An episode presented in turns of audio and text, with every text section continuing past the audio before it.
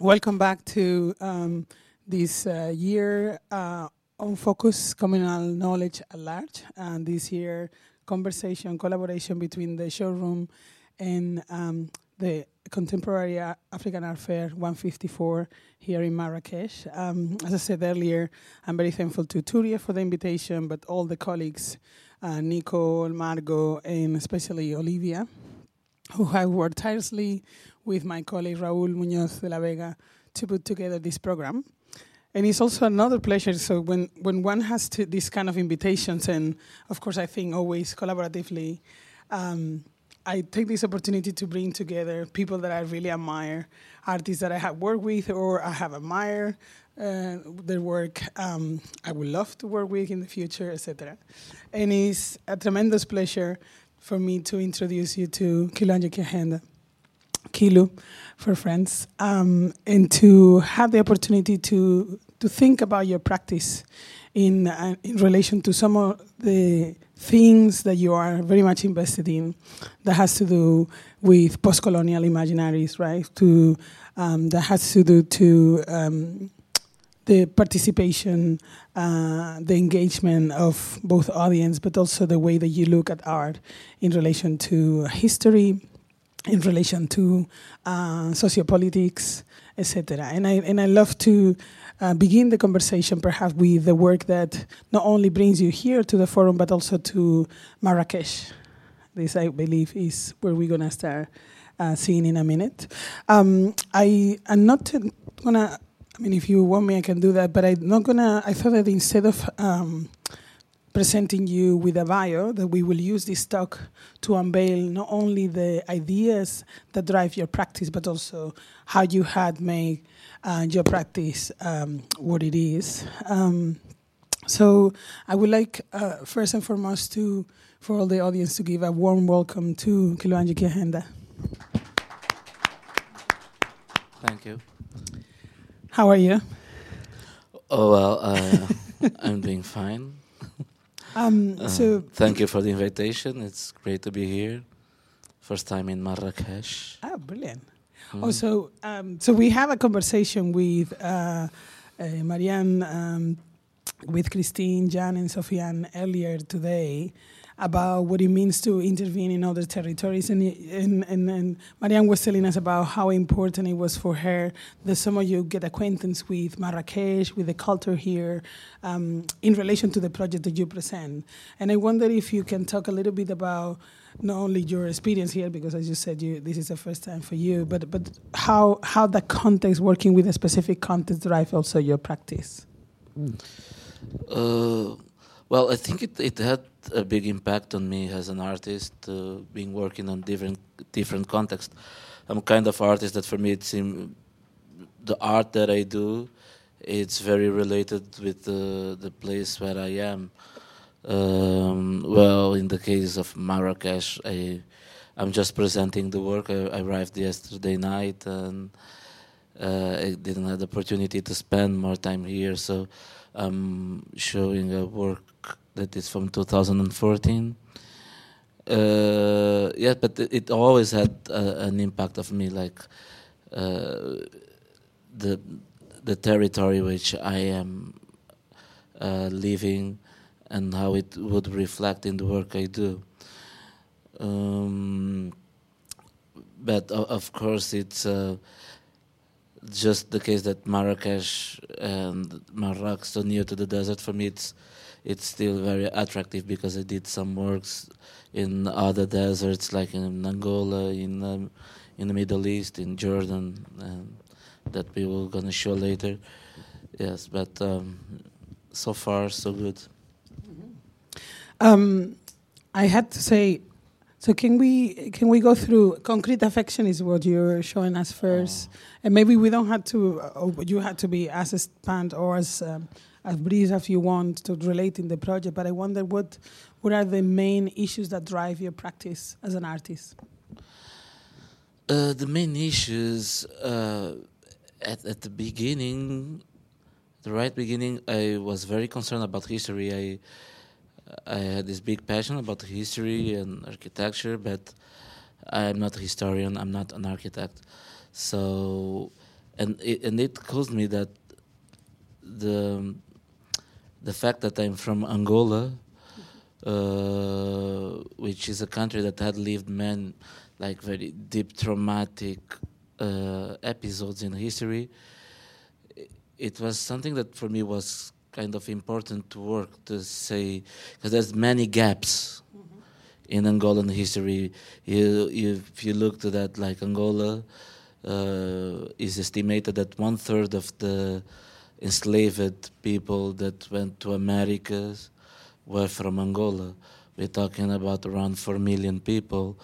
Then uh, it's a country that has lived also a colonial war during 14 years uh, against the Portuguese colonization system regime. And it's a country that had lived 30 years of civil war, like the longest civil war in Africa. And today, as it's been talked in the press, is the country that has lived one of the biggest scandal of corruption in Africa and in the world. So for me, those are facts that really mm, impacted me in the way to say what happened with this territory. But and and we didn't have much time for discussion. We didn't have much time to reflect in our own history because it was like from one period of history to another, they were equally very violent. So there was no time for reflection to. Uh, to, to, deal with our own ghosts and from the past, uh, and so for me, art is uh, the, to do the art that I do is also this opportunity of like not only to talk about the the history has something from the past because it's still something that still affects us today, but also to create this bridge from uh, from the past to the future and kind of speculating about the future, creating uh, like probable futures. And in a way, uh, it feels like gap as a concept, no, allows for that sort of speculation, right? Like that you can play with that, no, the, with the, the oh. idea of the gap. Yeah, because the idea is uh, if you don't have access to your own history, then uh, you have a bigger freedom to invent yourself your history, and and that that's what I feel like. Uh, uh, that history is just not my uh, cursed muse, but at the same time, it's not a burden on my back. Uh, so many times I also feel this uh, um, this freedom uh, that I, I don't have to all this knowledge, all this uh, on on my back, you know. So, mm. um, and yeah, the way that we sometimes work with speculation because it's it, it, had to do also with those blank spots, which we don't know how to approach, but we know that we have this need to approach these problematic issues. And, and, and there is something you said that, that, that has to do with reinventing oneself, and, and that means in terms of individual, but also reinventing oneself in terms of community, in terms of nation. Is that right? Yeah, this is right. Like because uh, how's it in this project and uh, that is this video that is being shown now at the MACAAL. Um, when I was born, it was in 1979, and just four years after the independence, and um, there was like this new nation being born. You know, like was the uh, everything has to be done from the zero. Like there was a near zero in Angola, and I was invited to do uh, a project about the modern architecture in Angola, and for me it was important to say like, okay, it, there's no way to talk about modern architecture in in Luanda, not in Angola, but in the capital Luanda, without referring uh, the year of 1975 because that was the turning point. There was when the, the moment when uh, 500,000 uh, white Angolans and Portuguese community had left uh, the city in two months, and the city was completely empty for the, uh, during those two months. And when I was invited to this project, I say, okay, yes, I can work on it, but uh, for me, it's interesting to work uh, to talk about architecture. Okay, the modern architecture, but this turning point of 1975 was really interesting was for me like uh, because this architecture that we see here all those buildings they were not built for the people that lives in luanda. For the local people in angola. They were built for the, the colonial community that was living in the country. So in 1975 when these 500000 people had left what was considered one of the biggest air bridge in human history was like the movimentation, the people that had to leave Angola to Lisbon or to Brazil and South Africa. Uh, this moment is when the many people came to the city and they occupied those spaces. They uh, so is what I also consider that Luanda is like that squatted city, squatted city, and and that's for me, it's it, it, it, it is important in the, at the point that there was this need of building a new identity uh, to work on uh, to draw a new flag to compose a new anthem. And that was the generation of my father of my parents that were like uh, responsible of creating a whole identity for a, a whole a new brand country. So just to say that the, the process of uh, decolonization of the the moment of independence in Angola was very different from many places in Africa. It was kind of radical. So it was that radical point where uh, hundred thousand of Sa- people. Sudden rupture. Yeah. So, and and, and it, it's still like kind of inspiring me as an artist because it. Um, this creation of a new identity is not only that, that there's many fictitious things on it too. Mm-hmm. So I remember that one of the heroes that were created by for the kids, you know, I was a kid at the moment. His name was Augusto Gangula, and we grew up with this story of Augusto Gangula, the pioneer that was killed by the Portuguese colonizers, and um, um, uh, like the moment, the day he was going to the school, and the Portuguese soldiers came and killed him, blah blah blah. And so it was on the first of December of some year that I don't remember. and today we just see that this day was on the Sunday so it was impossible that he was going on his way to school. because on the calendar it's on Sunday.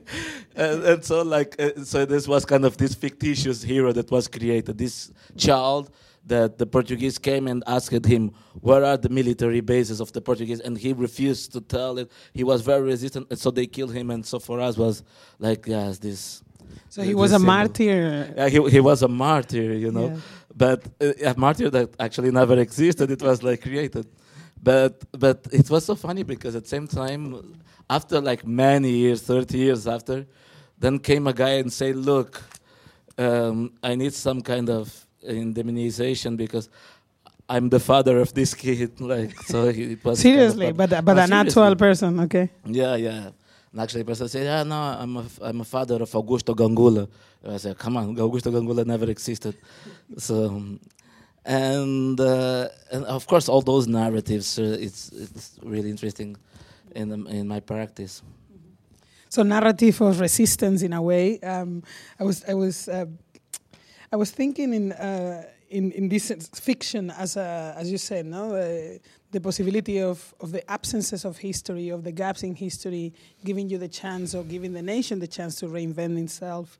But it also the sense of reappropriation of the city, as you were showing us, uh, people sort of getting uh, into uh, those buildings that were not made for them, but they are now they can reappropriate. No? And I think also how how and, and this is not fictionality. This is an intervention to um, uh, the hardware of the city in a way. No? This is where you tell the story that you tell in concrete affection. Yes, well, in the concrete affection, I'm most focused also in the the moment of the. Uh, so the, the, the, the narrator of this the, of this story is a man that has to leave the city. Mm-hmm. and he has this problem that he cannot uh, pack his affection. So he can pack the objects, and in this right moment, the old city was being stripped away of its memory. So people had built a lot of boxes to to put their belongings. So everything was like uh, getting out from the walls, uh, inside the houses, and there was kind of this new city that was born inside the boxes, and that's actually part of the, the work I did in this series with an architect, that was to create uh, a kind of a city, but based on those boxes, because those boxes that was uh, like hundred thousands of them they will start like being packed and take to the ports and the airports. And many of them went to lisbon and they were like uh, it happened that those boxes stayed there like for more than five years hmm. that people wouldn't claim for those boxes so all those memories that were there inside in, inside those boxes um, I think one of the things that I appreciate the most of, of this aspect of this particular piece is how it shows how complex the colonizing processes are. No, that as you said, there was a sudden rupture. Um, a number of uh, community, like hundreds of Southern, had to flee to to what they were supposed to be their um, their ori- their origins, right? Mm. And all of a sudden, as you said, no, as you beautifully your your project shows, all their belongings uh, how can how can one pack affections in that way? No, all yeah. those belongings remain uh, leftover. I remember, uh, like Angela Ferreira has a beautiful piece around that. Uh, the let's say the reception of those boxes in in Lisbon, for instance, no Messy colonialism from 2016. The, there is something about the, the the the space in between that these communities have to live. That is also a reflection of the men that you talk in the video. No? Yes, for sure, um, because it. Um, I, have been to Lisbon many times. I have family that lives in Lisbon, and I met many people that they're still living with this nostalgia about Angola, and uh, and the way they talk about it, it's like uh, someone that has lost his beloved one, or has been cheated you know, by its beloved one. And uh, because the the, the, the, the, the relation that Portuguese had with Angola, uh, it they wouldn't even call it like a colony. It was a ultra a, a, a ultramarine province. Mm-hmm, mm-hmm. So it was not a colony. It was part of the Portugal of Portugal, but connected through the sea, and which all bring us to all this idea of uh, the Luso-tropicalism uh, and the idea like of the Portuguese as the good colonizers, and which it's it's a big mistake of seeing that like there there ain't no good colonizers. Uh, for more than that, they try to look to the discovery period as, and try to compare that as a kind of uh, uh, cultural exchange. Uh, it, it, was not that for sure. And what was proved was uh, that we are talking about the, the, the Portuguese, which were the main uh, slave uh, uh, traffic uh, dealers, mm-hmm. the main dealers of slave in the history. We're talking the Portuguese as the um, the ones that were the last one to to to to to end the forced labor even after the slavery. We're talking about the Portuguese as the ones that the last to give the independence to their colonies.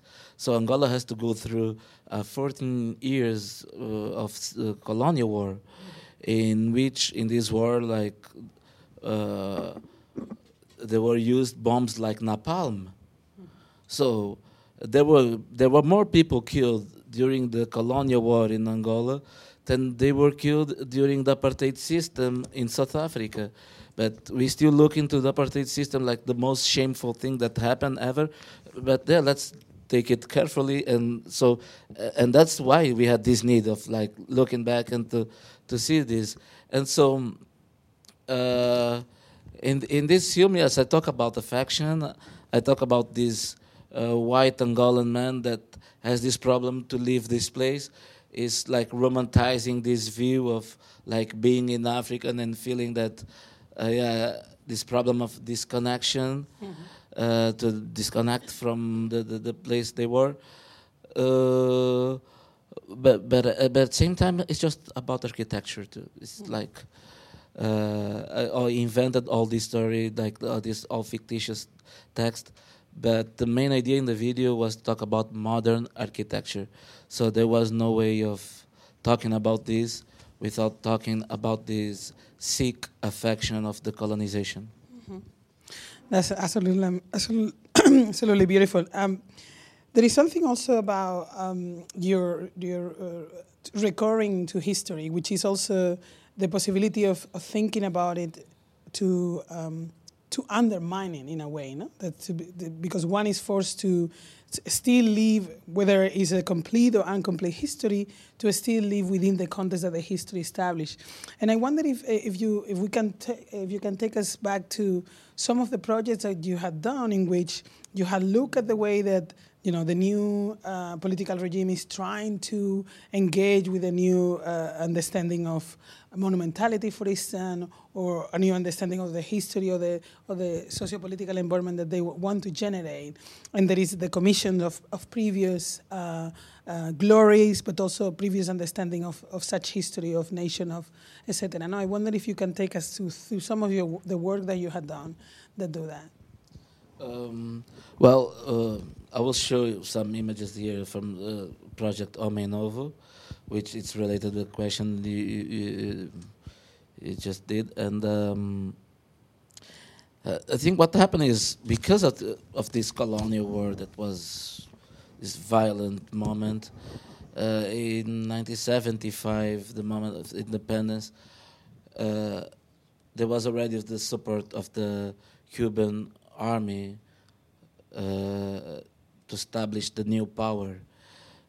And the, the Cubans, they were like very uh, kind of, um, for them, the idea of the iconoclast was very present. So uh, once they start like being collaborating to all this process of the post colonization, one of the the strategies was to erase the all this colonial heritage like it was that was for sure like the main goal mm, so and and it was a bit dis disastrous too not regarding only the monument and the, which I really agree that many of those monuments has to be removed which I will show in this project.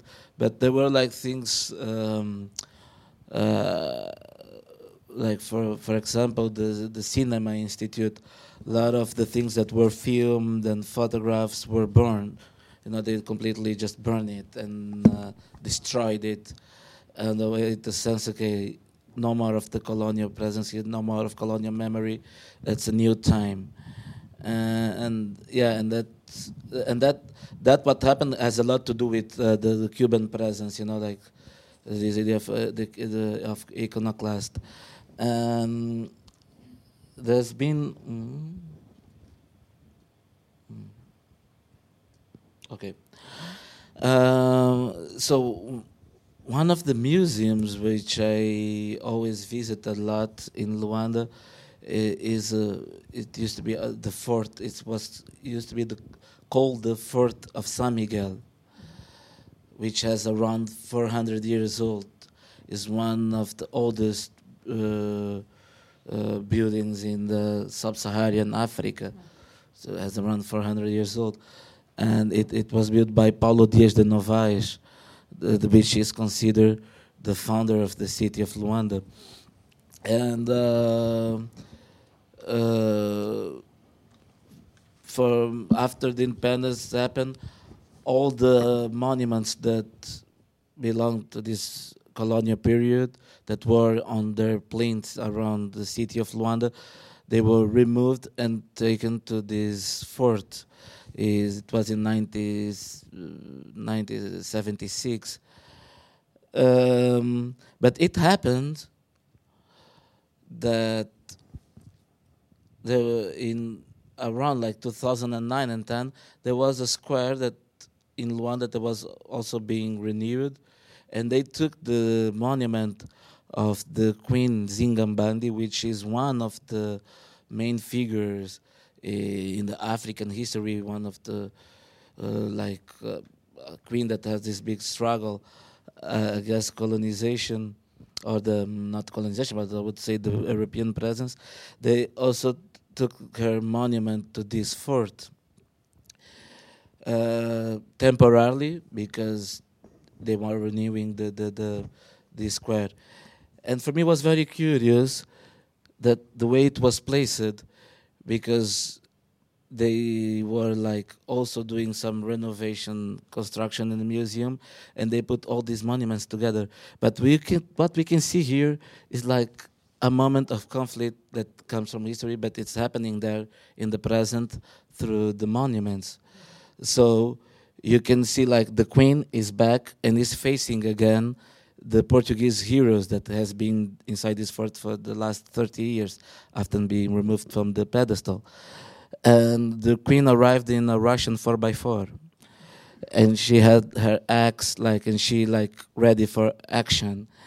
And then you have the Portuguese the first Portuguese king Dom Afonso Henriques with his sword down like uh, surrendering and then you have uh, Camões at the back you have Don, uh, Don Carlos Alexandrino you know and the queen is there like uh, the thing is like this when I saw this, for me it was kind of, whoa, what's happening here? Like, uh, it's um, because this queen, she was in jail inside this fort 400 years ago. So, and her sister died there. She was baptized there too. She has a also a, a Christian name, Ana de Souza. And and somehow it, it happened this revenge through those monuments and then you have the first king of Portugal with one of the cars that the South African regime of apartheid used to invade Angola. And then you have like Camões, Luís de Camões, the father of Portuguese language, trying to go negotiate, you know. And then you have the queen with the monument of Paulo Dias de Novais, which actually was the guy that put her in jail, so he's now a hostage. Here, she already Now the thing is, like you, you find like a lot of armament because today is the Museum of Army in Angola. So you find a lot of weapons from different periods. Like you can see 300 years like of uh, conflicts on those weapons there, from the cannonballs, from uh, the tanks. And he is the queen that she has chopped away in four parts. The um, Paulo Dias de Novais. Uh, the guy that had put her in the jail. So history was being replaced again um, of being replayed, you know, like reenactment through those monuments. Uh, but after this, of course, I thought of if there are those monuments, uh, the planes should be somewhere. Um, and that's the moment that happened. This reinvention is like okay, uh, in the place where was the first king of Portugal, I invited my friend uh, Shunas Fiel, which is um, uh, a poet and a fashion designer, to, to play the role of like this new cultural vibration that was happening in Luanda. So uh, at this moment, you don't have any more like a, a, a sculpture of uh, of a Portuguese king. Yes, you have Shunas Fiel, this crazy guy. So I really invited some crazy people to do this performance. Then you have Prince in this. Uh, he also occupied this plinth, and Prince is a friend, Miguel Prince. He now changed his name to Musunda Zombo, and he lived uh, many years in Germany, and he has this paranoia about Prince, the singer. He has a lot of tattoos and he always dressed like in a very crazy way. He lives like in a kind of uh, permanent performance. And so I said, yeah, like you also deserve a pedestal. But it, it was not very easy to do this scene with uh, Miguel Prince. Yeah, because he smoked a, a spliff before going up the pedestal. And then suddenly he started like feeling that the Portuguese ghosts were like trying to take him down. And I was saying, man, I told you to not smoke this spliff before the work, you know, like I'm very strict about it. Don't do drugs while you work. like, and there's this Miguel Prince again, completely stoned, doing the the role of the um, one of the governors of Angola during the colonial time, Don Pedro Alexandrino. But but now that you say doing the work, I, it, was your intention that they will replace those, or that will the, the, the status of the, or let's say the, the emptiness in the status will acquire a different meaning, no? And by having these, uh, your friends, your colleagues, but also characters that, as you say, bring something else from a crazy fictional place to the possibilities of rethinking these as monuments of history, no? Yes, let's say for me it was uh, kind of um, uh, problematic to think that those planes before this performance they were empty for almost uh, 30 35 years and there are two of them that's still existing because there were some of them that were already demolished but they've been empty. They're empty for 45 years since 1975, and and and that's the empty plinth for me was, uh, which would resume a lot of what happened in Angola in the years after the independence. Mm-hmm. So because we went through like a very intense civil war. Uh, we're talking one of the biggest battles that happened after the occupation of Berlin. Mm-hmm uh, in the Second World War. It, it, happened in Angola. So, in many of what uh, we happened in Angola at that time, uh, which was considered like kind of a tribal war. Uh, no, it's the people from the south that has a problem with people from the north. But then when you look to it, actually, you had like Cuban and Russians supporting one side. Then in the other side, uh, which was FNLA and UNITA. You, you had the Americans, you had the uh, system of apartheid of South Africa, and supporting them too. And at the same time, you also had mercenaries from France, mercenaries from England, also in this war. So if you see the number of the nations that were included, that was part of this conflict, then you think, well, what is the tribal war then? So I think like people should really think if the Second World War had finished, it's not because there are now like people dropping bombs in the West that the Second World War has finished. For me, there's a new definition of war from the 20th century. It's like the this uh, the globalization of the conflict, which we don't consider a world war because it doesn't belong to us the legitimation of history. But what I see in Angola, what I see in Afghanistan, what is on in, in Ethiopia, or in many other places, there's still like this international strategy. So many of those uh, mercenaries that were caught in Angola uh, that were like part, they were uh, also fighting together with the apartheid system of South Africa during the invasion they, those guys they were taken to the, the to the to the court, and they they behaved like in the most horrible way. Even that the Queen of uh, England, the Queen of UK, sent letters to release them, saying that they were uh, British citizens. So they were begging to to to to, to let them go. And those guys they they committed the most horrible crimes, uh, and and so um, after all these conflicts, and then we had this moment of the of peace.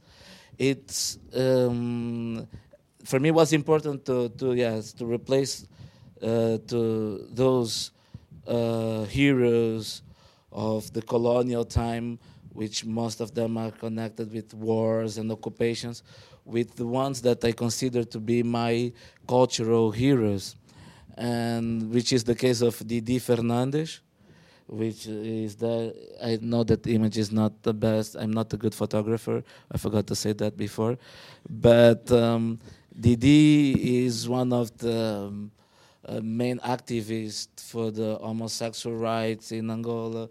Like he's also a fashion designer, and he's taking the pedestal of uh, the founder of the city of Luanda. Uh, which was Paulo Dias de Novais. Mm.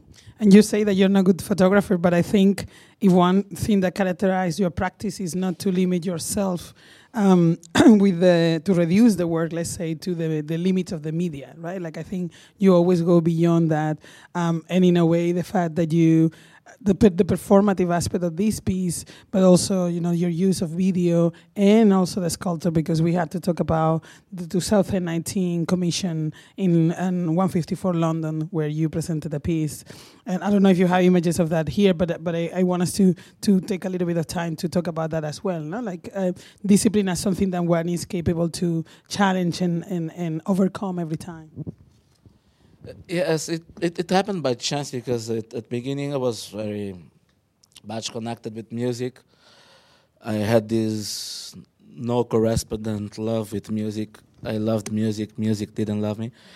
but um, because music is very demanding, you know, I had like to spend a lot of time playing one instrument. The time I was playing guitar, she was too demanding. She was very possessive, and I was like, okay, today we are friends. We have a good friendship. Like uh, I still playing, and, and, some of the videos where I that I do, I do also part of the music. But I also felt like because I also worked in the theater in Luanda, and I always had the photography with me because it was uh, something that I brought it from home. You know, my father loved photography. I had a brother that lived in Moscow during the 80s, and he has this dark room in the house that we lived and uh, and then I lived with John Liebenberg, uh, which was still a, be a big reference for me.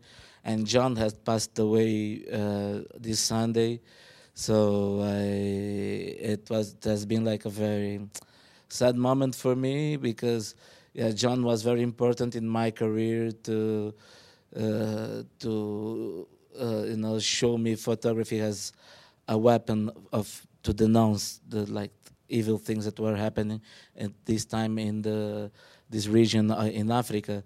So John uh, was this photojournalist from South Africa, and he covered like uh, the uh, many of the conflicts inside South Africa during the apartheid time.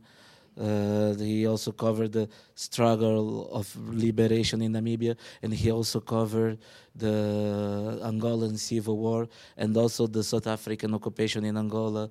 So uh, to live with John when I was 17 years old was really special because uh, I was still having this very naive way of to look into the world and and then I will see how things were like very much urgent and they could be really crazy. And John always told me, yeah, Kiluanji, I know you love rock and roll.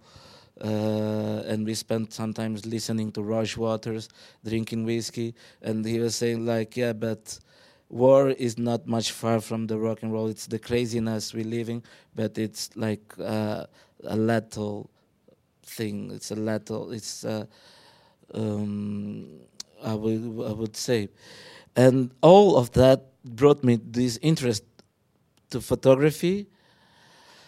But at the same time, I've I, have seen that I I'm kind I'm more like kind of generalist. I, I, like to think things in general. I cannot be specialized in anything. I cannot stay eight hours playing an instrument, and so that's why I, I feel much more comfortable like in the the contemporary arts, and so that uh, all those medias that I've worked with, all these um, stories that I want to explore, I have much more freedom to in terms of aesthetics and uh, uh, and also the, the, the concept itself. Um, do you want to, to, take us a little bit through? I don't know if you have any images of the. Um, mm of the work that you presented in uh, 154. But uh, I thought about the piece because also what it means in terms of the construction of an imaginary uh, video, is a sculpture, but also is a series of photographs. Um, and I don't know if you want to talk a little bit about that. Uh, yeah, we should go through that. We, we will go back to that one later. Yeah. Uh, yeah, there was a city called Mirage. Mm.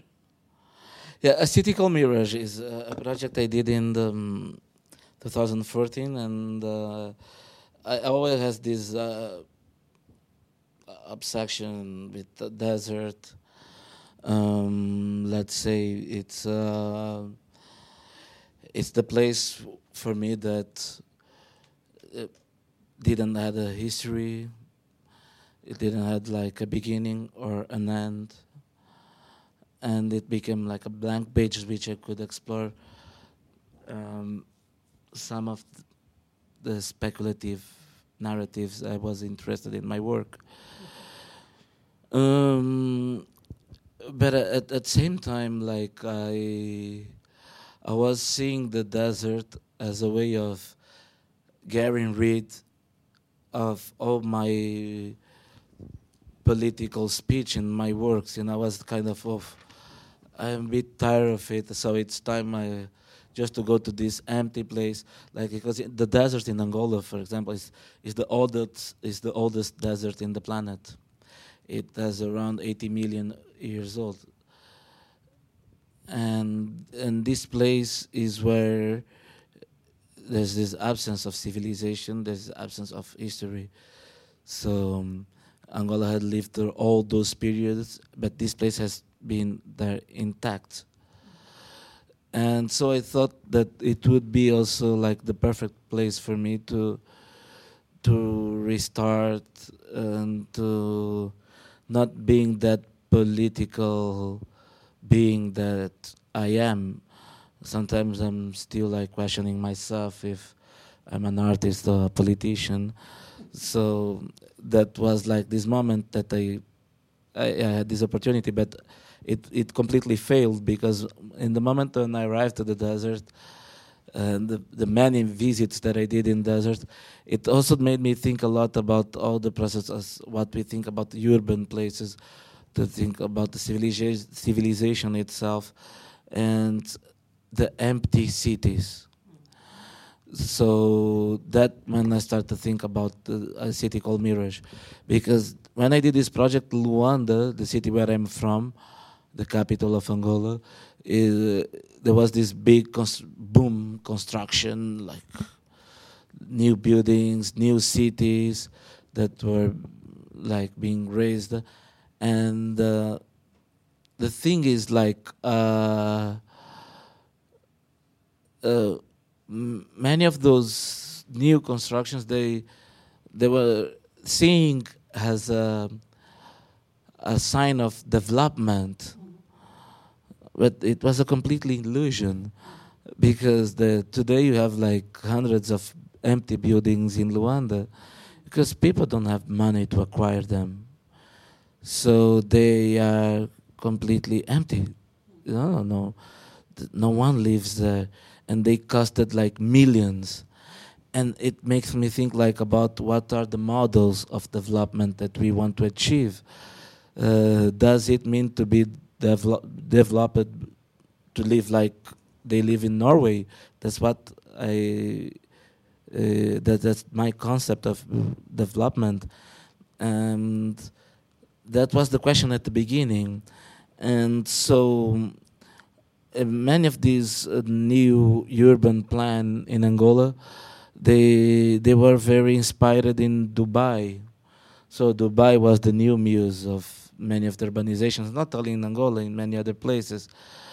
And um, but I was also like very um, uh, concerned about the idea that yes, uh, uh, when I had the chance to visit Dubai in 2014 and to see that 70% of the city was empty, so there was this kind of this ability of building a city in the desert but creating a desert within the city.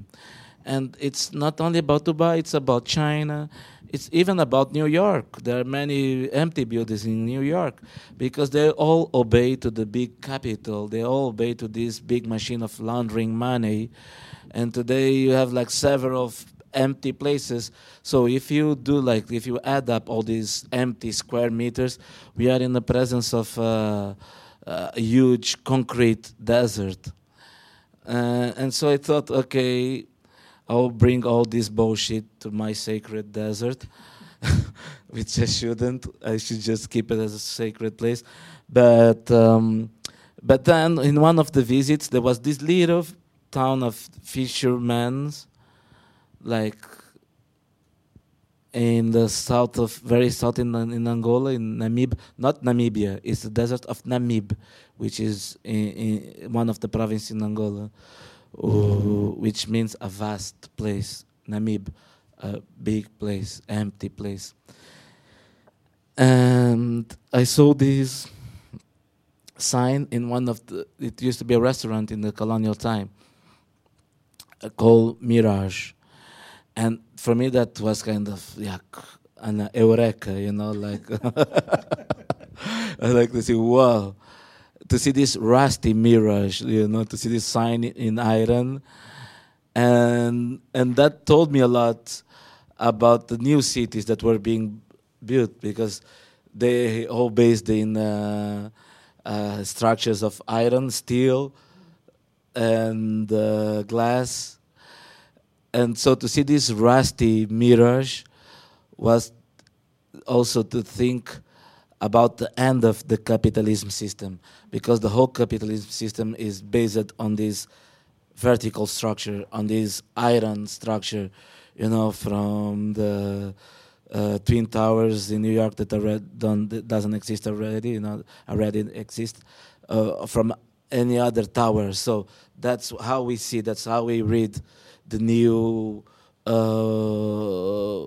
monuments of the capitalism. And to see this rusty sign was saying like, yeah, that's the post-capitalism um, society that would, would probably be much closer than we guess. And so I, I, I had some um, documentary images of the desert. This is in Namibia, not in Namibia, but Namibia in the country, where they were like doing new roads in the desert. So I created settings for an imaginary landscape. Um, and then this was in um, in Sharjah. So I, I built this wall I had two people together there while we were building the wall, and we just left this human mark there of this human body.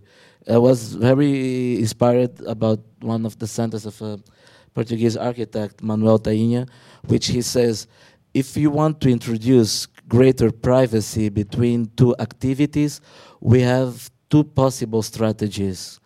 One, by pushing them apart, by introducing them the distance between them, the other by interposing a wall between them. So we can say that a wall is a compacted distance. And that's for me was important to think is to, for all that I wanted to talk also in this project, uh, how these new buildings that were in Luanda, that they were building in many parts of the world, they were this representation of the lack of inclusion, Uh, you know, the lack of the lack of e equality. So even there are like many poor people in Luanda, they were like happy to see like yes, the country is growing. Look, we already have like this mirror big buildings, so something is happening. Yes, but what happened is they the only relation they could have with those buildings were only they reflects against those these mirror buildings because they wouldn't have any kind of access to it. And so that made me think a lot about this model of development what does it mean to be developed?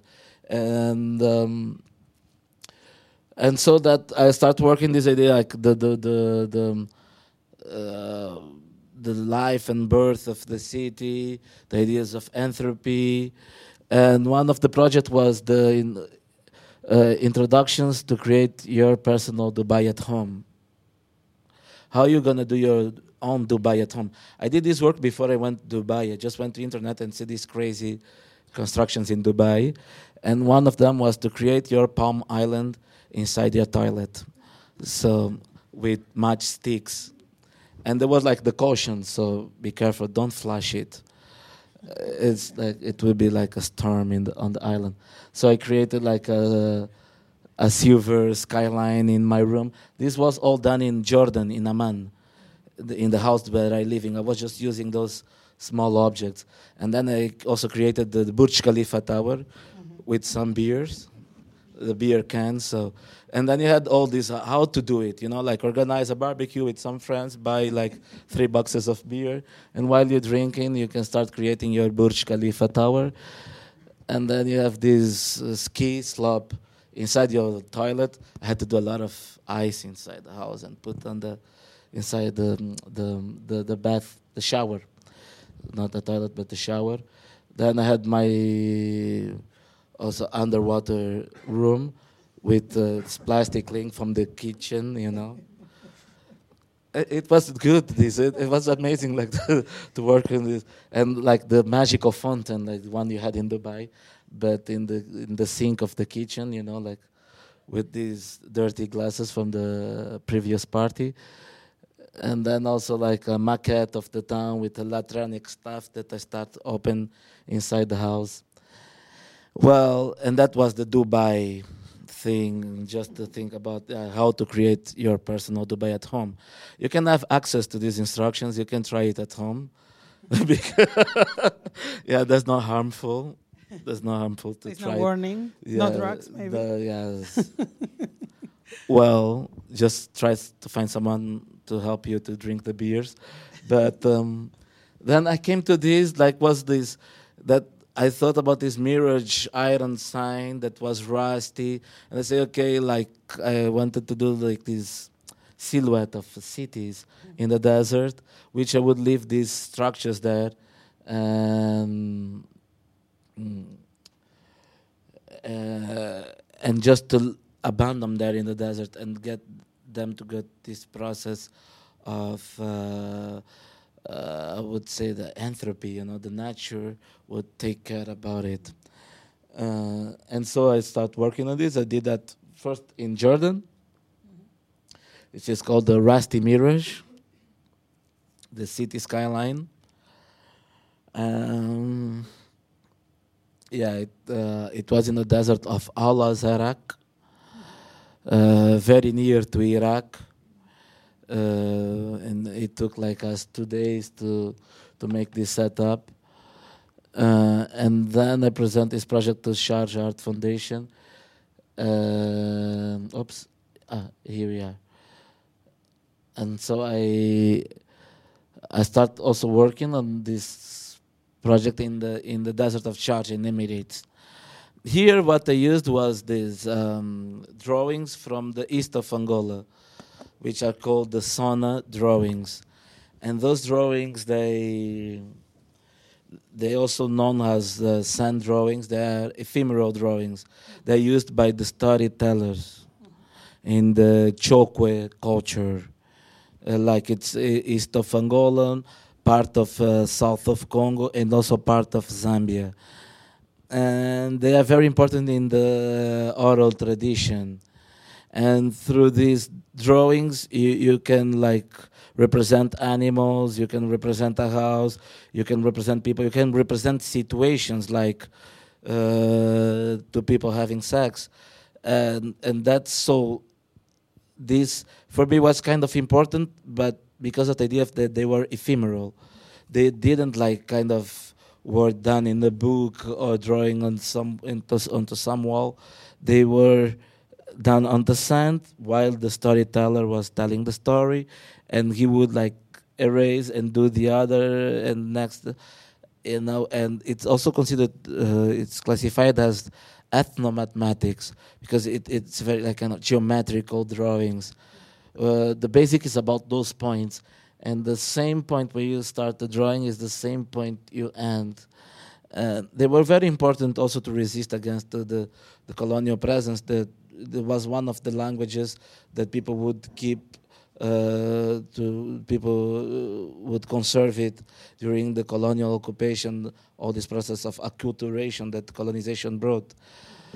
And but uh, and for me it was important. Like I was in the desert, and I thought like, okay, I think that I thought that these drawings would be like.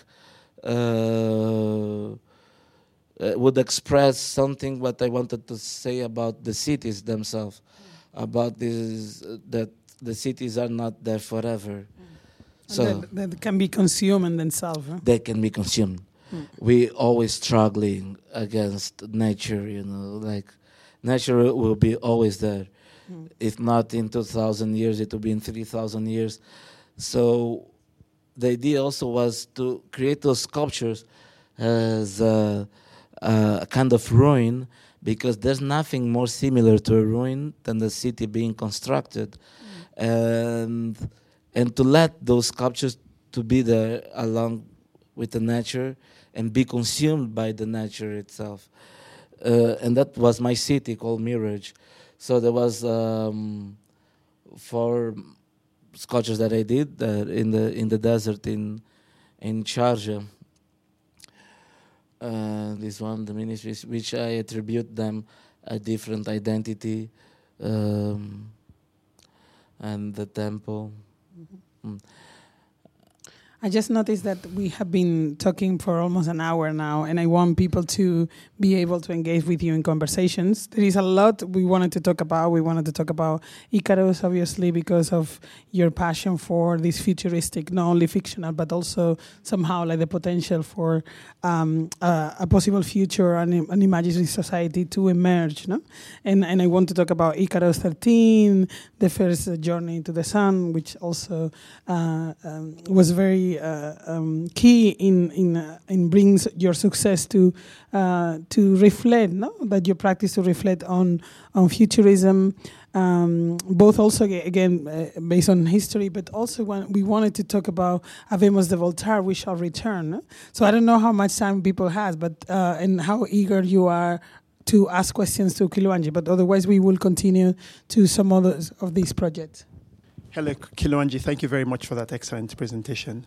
Um, you talked about uh, post-colonialism, and you made a lot of reference to the colonial era experience of Angola, and particularly some of the, um, like the Queen, for instance. Um, do you, in, at any point in your work, sort of um, engage with uh, slavery, African enslavement, given that both colonialism and African enslavement were one form of economic um, uh, economic, um, what do you call it, um, exploitation, if you like. One being a continuation of the other, i.e., colonialism being a continuation of that economic model of exploitation, which only came to an end simply because, primarily because the um, uh, Britain lost its American colonies, um, and so therefore didn't want the um, European uh, uh, sort of rivals to outdo it, you know, economically, and so therefore decided to come to Africa to continue and perpetuate that exploitation? Does your work engage slavery in any way? Um, well, I, I, I can't remember right now if there is any project that I did that was connected with uh, with slavery. Um, because uh, let's say I, I, I, still, as I told before, it's there's many gaps in this history, and uh, I take it like in this rhythm that I I try to reflect on different periods, and uh, and I think sometimes there's this I can't just uh, put all together in this, you know, like or what I would say. There's sometimes no space or time to, for me to, to reflect in this all these different periods, you know. Um, but but of of course, like if you look to it um, and into some of the projects, maybe there would be some of the references because what you saw there, for example, from these Portuguese monuments, and even like the this fort in Luanda, there was all places that were part of this slavery period, and. Uh, and this last year was challenged because I'm part now of um, of a commission, which are like another two artists uh, com competing for to do the um, the memorial of the enslaved African people in Lisbon. So it's a big project, and I, I created like a project that is um, a sugarcane plantation, but all in black, like a burned sugarcane sugarcane plantation because that was one of main of resources that that's one of main reasons many people were part of uh, were trafficked to the Americans and even in Portugal, like in island of Madeira. Uh, so in the, the 17th century, you had like 10% of population in Lisbon, uh, they were black. And so, and it was not very common in, in Europe uh, for that time because the, those people, they were working as slaves. So the, yeah, that's, there's still like something that I, that I have to go back and to, to explore it more uh, yeah, but uh, but at, at the same time, there's so many. There's still this big emptiness and gap that I said about history, and uh, I feel that yeah, um, I cannot go over many other issues. Can I ask you? if in relation to this his question, which I, I, feel is extremely appropriate, the Merchant of Venice somehow could serve as a as a that kind of project, like linking current um, let's say, uh, more enslavement, more than slavery, but enslavement of certain bodies, certain uh, races within uh, Western cities due to, uh, again, the, the, the, the, let's say the reverberance of a capital system that started with colonization, that continues with, with certain global issues and the neoliberal practices that the global issues put into place. You're right about that because yeah, I, I, forgot about this project, the, the the Merchant of Venice, which was the project I did in Italy. This was called the Self-Portrait as a White Man, and was also to to reflect about the Christianity influence in Africa, and how I could relate to that with the history in Italy, and the the actual crisis that was happening. I did this project in 2010, and one of the th the, the, the, images that really inspired me to do this project was uh, a sculpture inside a, uh, a basilica in, in Venice, which is called uh, the Santa Maria de Frari. And uh, inside you had this uh, sculpture with uh, four black men, which they, they used to call the, the Moors, the black Moors, carrying stuff on their back, big bags, but they also they were the, the columns that supported the whole sculptures that were up them. So you had then the Doge of the city that was the guy that ordered this monument or this sculpture. You had the angels in the top, uh, and so uh, the work that I, after seeing this for me was like very striking, was very impacting.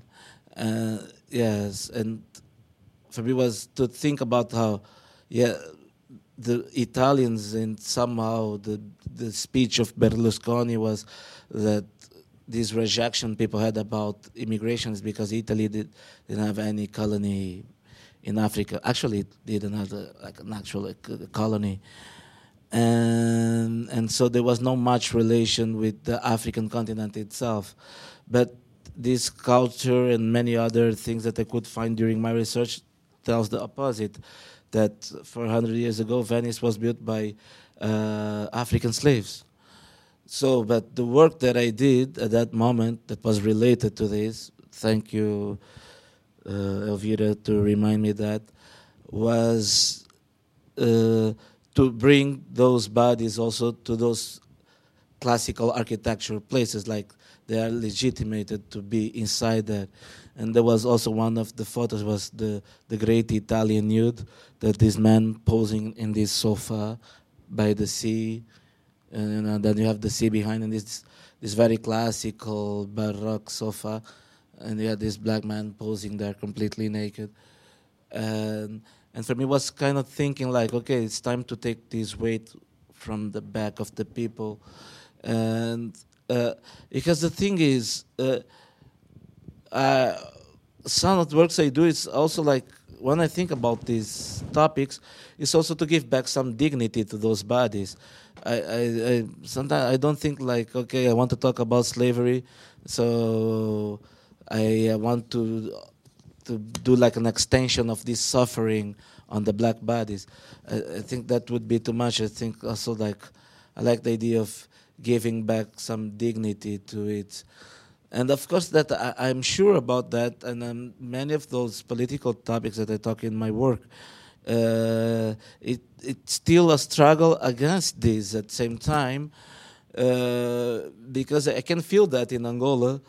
Uh, how do we react to the, all this suffering? How, how we, do we react, react to the all this misery um, that is happening even today?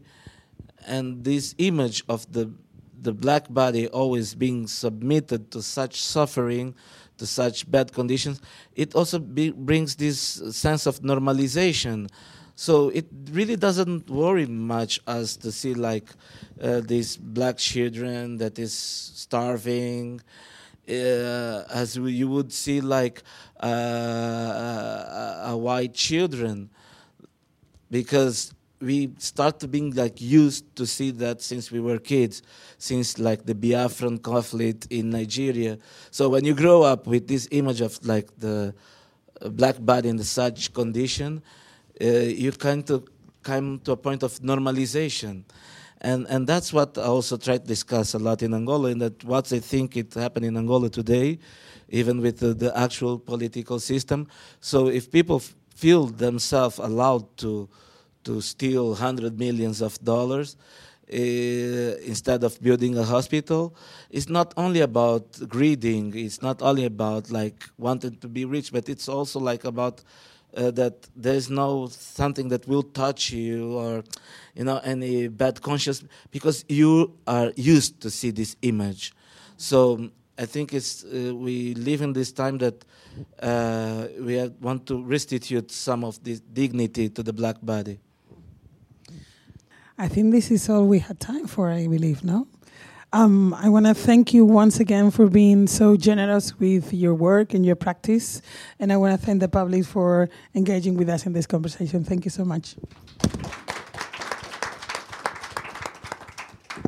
Um, we see you all at this week, uh, where we have Jonami's um, um, Disguises as a Dance Floor project uh, starting at 6 from 6 to 8. Um, and yeah, we hope to see you all there. Thank you very much.